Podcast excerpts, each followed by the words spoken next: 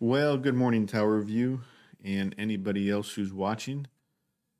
Thank you for watching. Thank you for listening on this kind of uh, weather-wise kind of a yucky morning. It's gray. It's overcast. It's a little foggy. It's misting out there, but it's above freezing, so there, there, there ice shouldn't be an issue this morning.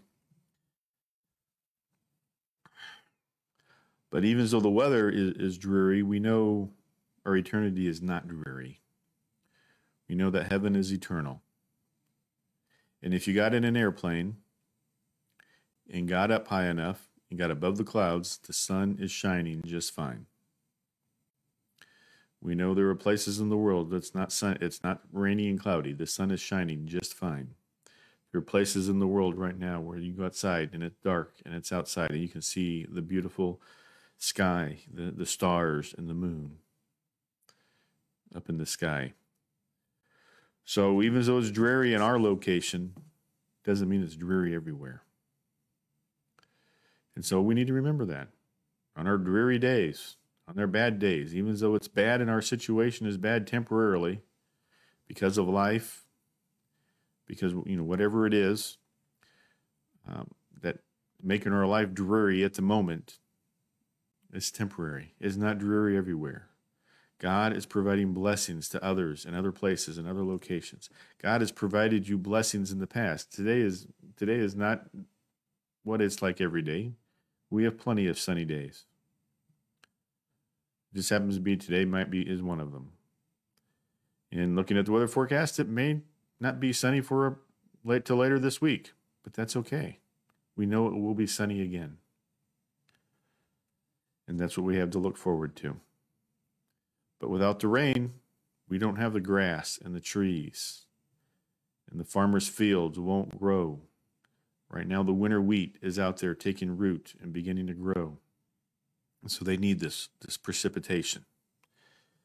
So it's not all bad, even though we may think it is at the moment. It seems like it is for the moment, but it's not. Um, for those who don't know me, I'm a Pastor Nelson Nisley, Associate Pastor at Tower View Baptist Church, Kansas City, Missouri. We are right in front of the Worlds of Fun Water Tower on the corner of Northeast 50th Street and Randolph Road. And you can see Interstate 435 um, from our property. And from Interstate 45, you can 435, you can see us. And if you look at the right traffic cam on KC Scout, and if it's pointed in the right direction, you can see us too. So that's where we are. If you want to find out more about us, check out our website at towerviewkc.com. As, and check out our Facebook page, Tower View Baptist Church. I want to thank you for watching. Thank you for listening today. And see who, who's all out here. See if my computer is, is, is being more responsive today than it was last week. Oh, it's not. Okay. I get on here and it's working really hard to make this stream happen. So I cannot see the comments right now at this moment. I know there are people out there. There's a little icon, and I, Facebook has changed their interface. They can sometimes tell me how many people are out there. So I know there are people there. Less than 10,000, but I know there are people there.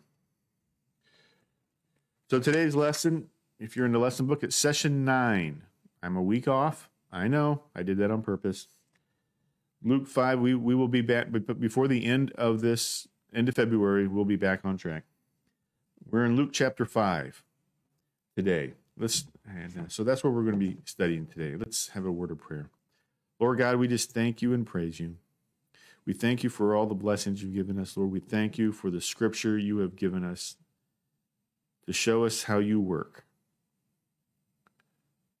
to show us who you are, and to show us how you provide for us, and that what we need to do. Help us to change our hearts. Help the scripture to change our hearts, change our minds, change our attitudes, change our life. Because you are the mighty God. We just pray this in Jesus' name. Amen. We are in Luke chapter 5. Last week we were in Luke chapter 4. And um, Jesus was in his hometown of Nazareth, and he went to the synagogues every week. And he continues to go to the synagogues. We just it just doesn't always mention all the time. In chapter four, it's mentioned, and so you know it's set in stone. That's what he does. But during the week, when it's not the Sabbath day, he is out and about doing things. And as we go through here in, in chapter four, we see that one of the things that wasn't in the lesson, but it's in scripture, so it's just as important, is that he went to Simon Peter's house. And Simon Peter's mother in law was sick. She had a high fever. And Jesus healed her.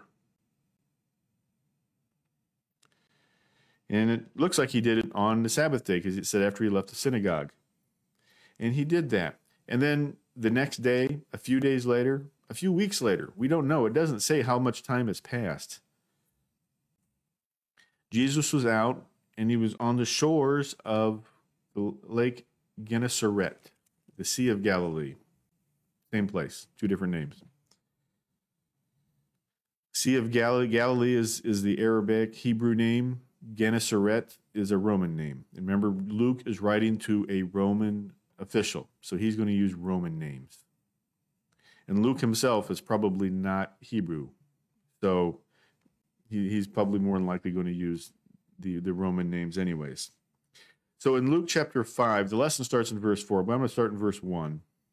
And it says this As the crowd was pressing in on Jesus to hear God's word, and this is the first time in the book of Luke that he, God's word is explicitly mentioned in this way. That phrase is used.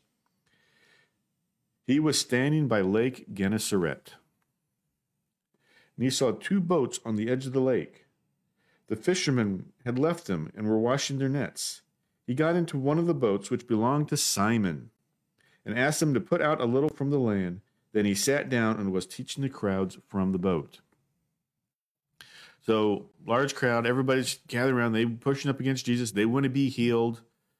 They want to get his blessings. They want to touch him, you know, like any, you know, like what we do with rock stars and movie stars. Everybody wants to get up and shake their hand, type of thing. And but it's right next to the lake. They're right ready to push Jesus into the lake.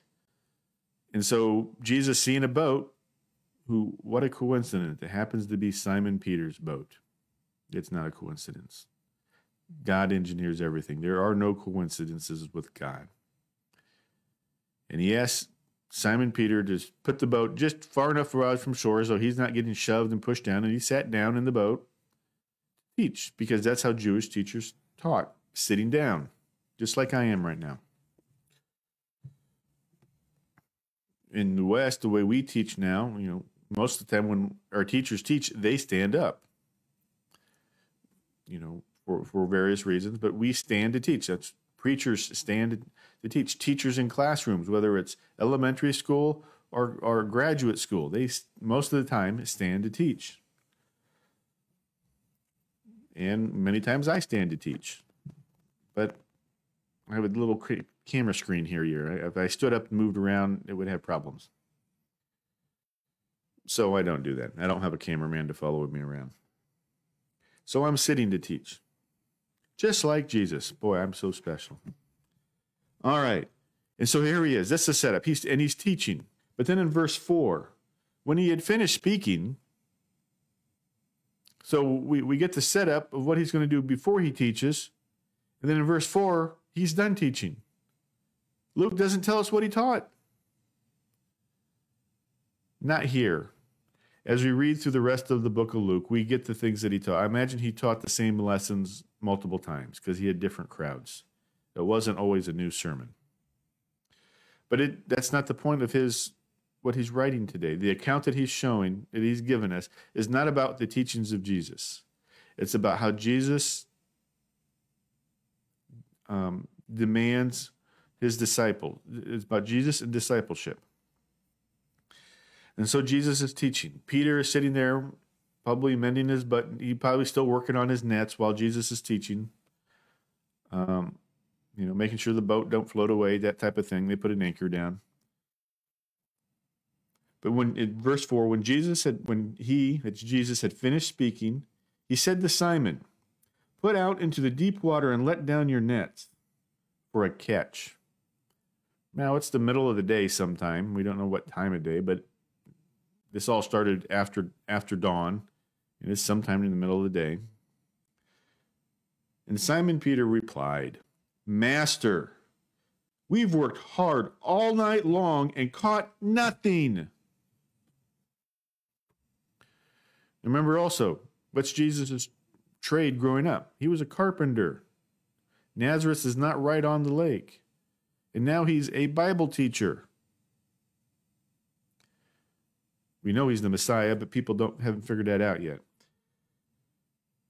And so he's a Bible teacher and a carpenter, and he's telling a fisherman how to fish. It's like, Jesus, this is the wrong time of day to go fishing.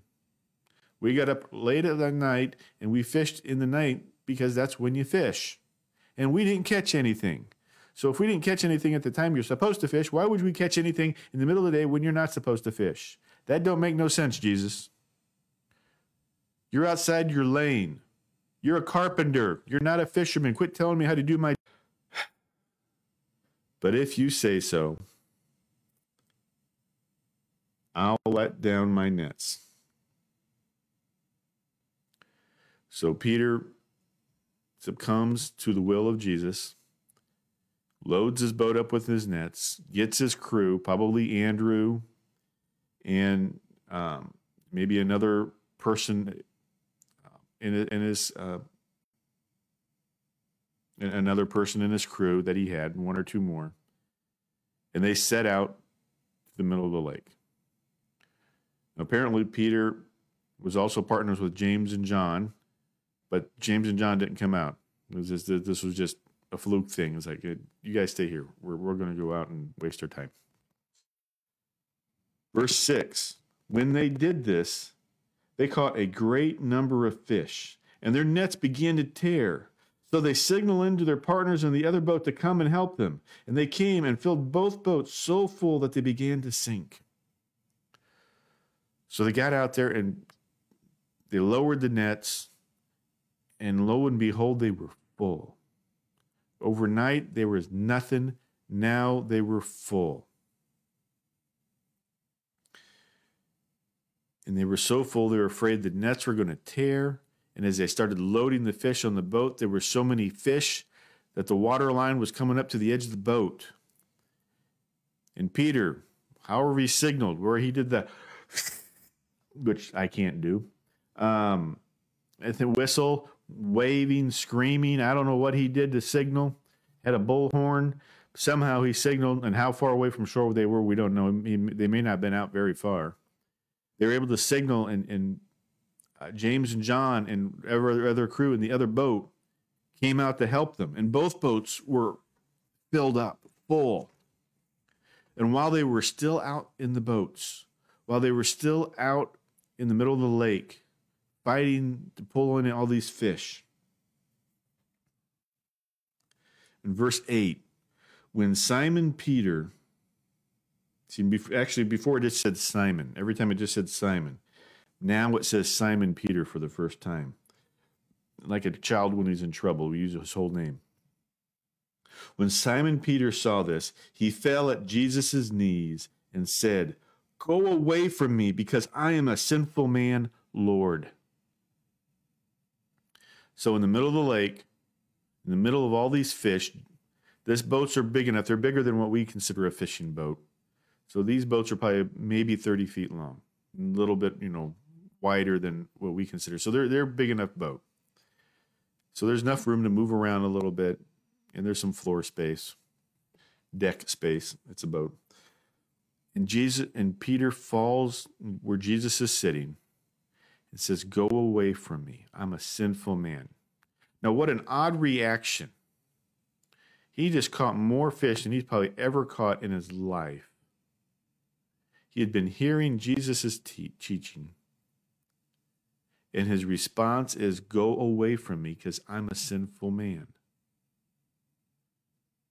That doesn't make any sense, now does it? Why would he say that? That just seems like an odd thing to say. I am a sinful man. Go away from me.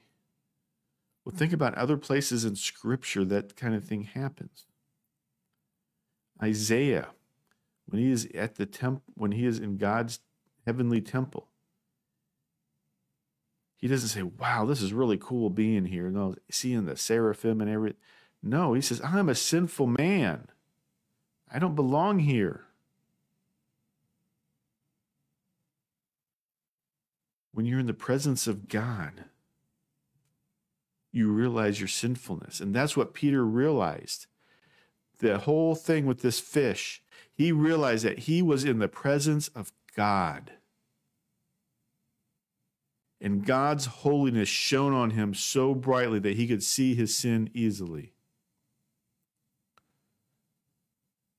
Imagine trying to get ready in the morning and fix your hair and shave and all the stuff that we have to do, but you do it in the dark without any lights on. How would that look? Why do you turn on the lights? Because you want to see how bad you look so you can make it better. When you're in the presence of God, you see how bad you look. And it's called sin. And Peter realized that he was in the presence of God, that this miracle could come nowhere except by God. So here is this stupid fisherman, right? No education, he may have learned how to read and write, but he had no seminary education. He had no Bible education except attending synagogue once a week. Crude guy we we we chastise Peter all the time for being crude and, and just you know being foolish at times. But here he is, and he realizes that he is in the presence of God. And so in verse 5, he called Jesus master, which is, you know, a you know, sir, you know, it's it's it's a a title of deference, realizing Jesus is is more important than he is. But now in verse 8, he calls him Lord. He realizes Jesus is more than just a teacher. He is God, and he calls him Lord. And Peter recognizes his sinfulness and says, Go away from me. And that's what he, he asked Jesus to do to go away because he realized where he who he was sitting with. He was in the presence of God. Verse 9 For he and all those with him were amazed at the catch of fish they had taken. They were amazed, all right. That's, that's probably an understatement. And so were James and John, Zebedee's sons, who were Simon's partners. And so here's James, here's Simon. Probably Andrew is there too. For some reason, he's not named. And James and John. We know all four of them became disciples. They're listed with the all with the twelve disciples. So we know they're all here. Continue on in verse 10. It says, Jesus told Simon, Don't be afraid. From now on, you will be catching people. Then they brought their boats to the land and left everything and followed him. Now, in this Luke's account of this event, Jesus doesn't say, Follow me. And they all said, Yeah, his name is also Matthew.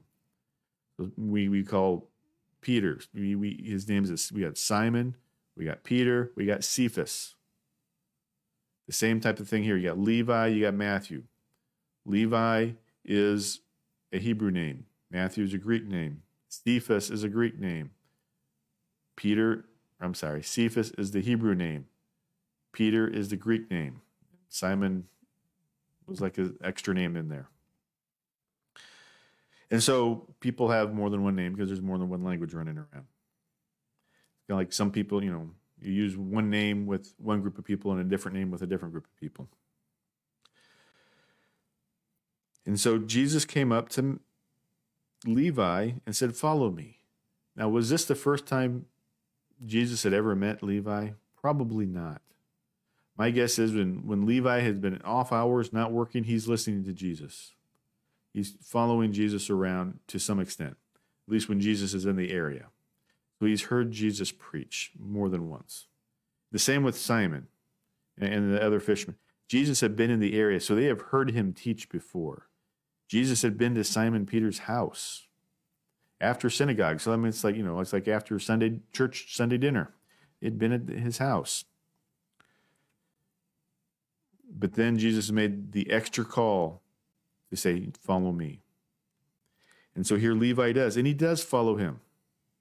And then in verse 29, what does Levi do in response to following Jesus? Then Levi hosted a grand banquet for him in his house. That's for Jesus. And now there was a large crowd of tax collectors and others who were guests with them. So Levi has a party, a fellowship. If we were Christians, we have fellowships. We don't have parties, right? But there's a grand banquet that he hosts. And he invites all his tax collector friends. You're going to Levi's house was probably very different than going to Simon Peter's house. Simon Peter was a fisherman. You know, he's just making just enough to get by. Levi works as a tax collector's office. See, he's making more, so he probably has a nicer house. He has better food. He may have more than just fish to eat. He probably smells better. He doesn't smell like fish all the time. And so, and then he invites his other tax collector buddies and people of, of like minded, people who work for the Roman government. And so it's a different type of crowd than the fishermen by the sea. But Jesus goes there too. Verse 30, but the Pharisees and their scribes were complaining to the disciples, Why do you eat and drink with tax collectors and sinners? The Pharisees weren't invited to this party because they hated the tax collectors. So why would a tax collector invite them to the party? Because they're complaining about them all the time. Because tax collectors are traitors. They work for the Roman government and they take money. And many tax collectors were thieves. They took more money than they were supposed to. Remember back in John chapter or Luke chapter 3, John tells the tax collectors, don't take more than you're authorized, because many of them did. So they weren't, most tax collectors people hated because they took too much money. And because of that, the Pharisees thought, well, you shouldn't associate them with at all. You should stay away from them. They're bad news. Now, did the Pharisees say this the night of the party? You know, were they outside that down the street and some of the disciples came out, you know, just to stretch their legs and get away from everybody for a minute and the Pharisees pounced on them and said, Hey, what are you guys doing? Or was this like the next day? It doesn't say. It doesn't really matter, but it doesn't say specifically the hour that it happened. And then later, the disciples, whether it happened that night or the next day, went back to Jesus and told him about the, the, the complaints of, of the Pharisees. In verse 21, I'm sorry, 31, Jesus replied to them, It is not those who are healthy who need a doctor, but those who are sick. I have not come to call the righteous, but sinners to repentance. The Pharisees saw themselves as righteous. Why? Well, let's see. They've been to seminary. They know all kinds of scriptures. They probably have much of the scripture memorized. They teach the scriptures. And the scribes, you know, part of their, their role many times was to be literally be a judge to determine what is the right thing to do, what is the wrong thing to do. And so they had power. And so people and authority, people would come to them and say, What should I do? And they didn't do like counselors today and says, Well, what do you think you should do? No, they just told them, Well, you should do this, this, and this. And people said, Okay. And they did it. Because you didn't want to defy their authority. Because if you defied their authority, you weren't doing the godly thing. Because they, they knew everything about God and you didn't. So they saw themselves as righteous. But Jesus says, I don't need to go to them. They know about the scriptures. And so he uses this phrase that obviously Luke, who is a, who is a physician that we know from the books of Acts, actually is a physician. And, and Luke heard this phrase and he, he stuck onto it. It's not those who are healthy who need a doctor. Now, you may go for a checkup, but generally speaking, you don't need a doctor. It's those who are sick. You don't go to the ER when you're not feeling bad. You only go when there's something wrong. You've been injured. You've been sick.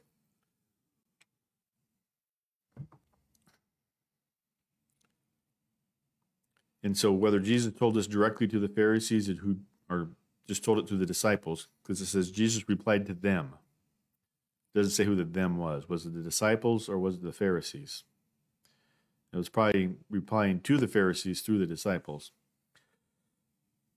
But Jesus came to those who need him. So he came to the fishermen, foul mouthed, dirty, filthy, stinky fisherman.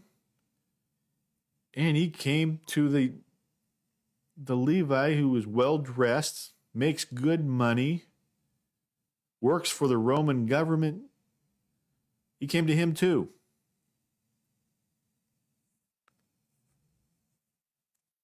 Both require Jesus. And Jesus goes to both. There is no segment of society that doesn't deserve to hear the good news of salvation through Jesus Christ. Whether it's the factory workers at the auto plant, the fast food workers behind the counter, the unemployed,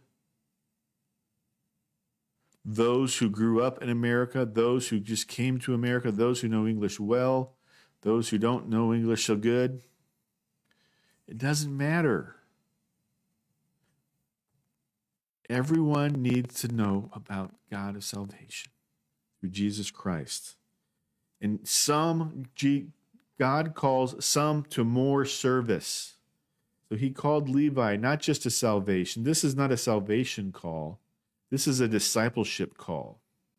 Same with Peter. It was not a salvation call, although that was a part of it. It was a discipleship call. And so, through your discipleship, God may call you to something greater. He may call you to the ministry. He may call you to be a, a missionary and call you to leave everything to follow Him.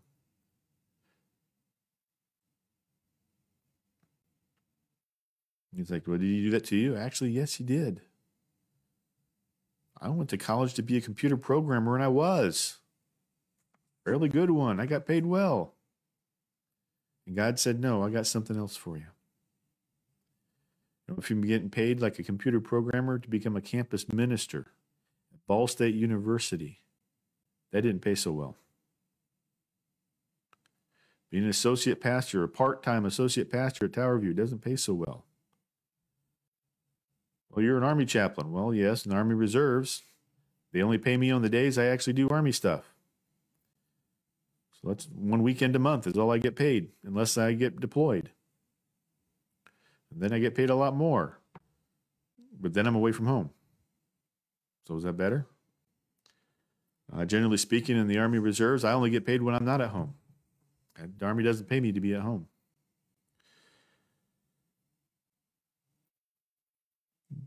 And so sometimes God may call you to something greater. And even as a Christian, even if you're not in the ministry, your cost of discipleship and following Jesus may cost you a lot. There are Christians who are thrown in jail for being a Christian in some countries. You may work for a corrupt boss. And as a Christian, you say, I can't do that. And he fires you for being, because you're not corrupt enough for him. You may be fired or reprimanded for sharing Jesus at work, even though you followed the rules and you did it during break time. They still may not like it.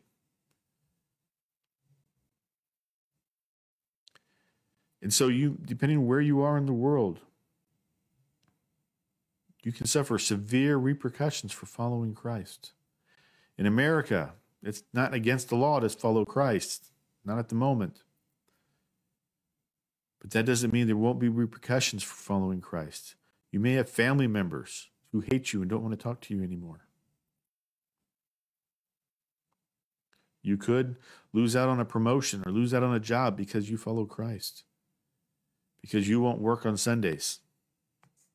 Because you want to go to church and worship with your brothers and sisters in Christ. There's all kinds of reasons. But we are to follow Christ to the best of our abilities every day, not just on Sunday. Absolutely do it on Sunday. Just heard a song on the radio on the way here. What if the church on Sunday was also the church on Monday? What if we follow Christ just as much fervor as we do on Sunday on Monday morning? And that's what Jesus calls us. He calls us to drop everything, be prepared to drop everything for Him. Whether it's a choice like this to follow Jesus full time as a disciple, we, today we would call you being a minister probably in the ministry or you lose you just lose everything because you're a follower of Christ because somebody takes it from you because they hate God. Either way, everything in this world is temporary. You're going to lose it anyways. Today you die. That could be today. May not be 30 it may not be till 30 or 40 or 50 years from now. But you will die. This world is a deadly place. Everybody, nobody gets out alive. Unless you happen to be here during the rapture, which, praise God if it happens, but it hasn't happened yet. So you live for Christ today to the best of your ability. So this scripture calls us to follow Christ. Sometimes you have to make that call for the first time to follow Christ, to repent and be baptized because you have never done that. That's that first time call to follow Christ. As you may have been a Christian a long time, it's just a matter of set, changing your priorities over the, your lifetime and saying, I need to follow Christ more, more today than I did yesterday. And so that's what we do. Follow Christ no matter what, no matter the cost, because every earthly cost is temporary. The heavenly results are what's eternal. That's what matters. And that's what we are called to do. And that's what he called Simon Peter to do, and Andrew, his brother Andrew, and James and John. Here, Levi, and the other disciples, and others who followed him. Many more than 12 followed Jesus while he was on this earth. 12 were called disciples but there were others around him following him. Let's pray. Lord God, we just thank you and praise you for all that you provide. Help us to be your servants today. Help us to weigh the cost of discipleship and still choose to follow you because you are holy and we are sinful. We just pray all this in the mighty name of Jesus Christ. Amen. So thank you for watching and thank you for listening today. Um, I know the feed has had some issues as as we went along. I pray that it's it looks like it's stayed up most of the time. It may have lost connection once or twice. Uh, if it was really bad, I, I will check Facebook and, and load up the, the whole thing that's being recorded as I go. Once again, I'm Pastor Nelson Nisley, Associate Pastor at Tower View Baptist Church, Kansas City, Missouri. Uh, check the comments. You'll see some ways to get a hold of us. You know, one of the ways is our phone. It's 816 368 1330. You can call, you can text that line. If you got questions, if you got comments uh, uh, about God, about Bible, about Scripture, you can check out our website, towerviewkc.com. There's places you can leave uh, type comments there and leave a message.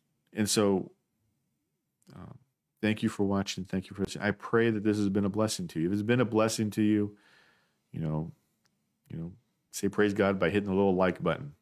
Um, say praise God. You know, if you think others might be be helpful, you know, share it on your timeline as as a as a witness to others. So I, I thank you for watching and listening today. And if you uh, are in the area, church is at ten thirty drive-in church. You come in, park in the parking lot, turn to 90.7 on the radio, and you can listen to um, our services. Everything will be inside today. It's kind of wet and yucky, so everything will be inside. We are going to attempt to stream the sermon, sermon only. Uh, the songs are online. Uh, our worship pastor, Pastor Craig, has recorded them and so you can uh, listen to them online. Also, the lyrics are there. So if you listen on the radio, you get everything all at once. And um, if you do want to come in, uh, we ask that you make reservations. So don't just come walk in. You can make reservations for next week uh, to come in. We have a limited number of seats, but they're not all full. So um, uh, you have that ability. We thank you for watching. We thank you for listening. God bless and have a wonderful and blessed day.